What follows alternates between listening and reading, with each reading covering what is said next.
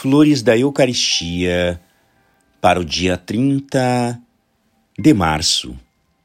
O Espírito Santo estabelece em nossa alma a união de sentimentos com Jesus.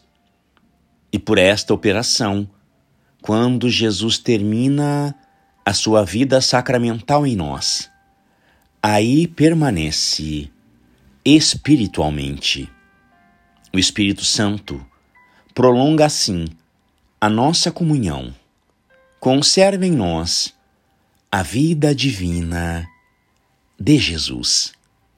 Deixemos, portanto, que o Espírito Santo trabalhe em nossa alma e nela forme nosso Senhor.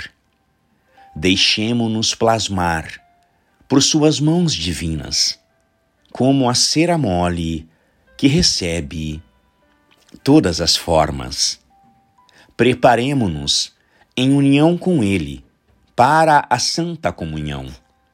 Rezemos e façamos por meio dele ação de graças. Querer dispensar este socorro é orgulho e presunção, pois não sabemos orar.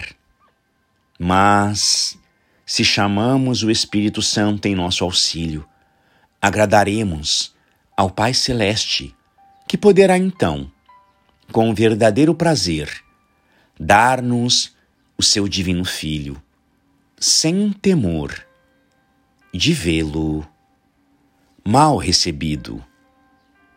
Graças e louvores sejam dadas a todo momento ao Santíssimo e Diviníssimo Sacramento. O Senhor esteja convosco.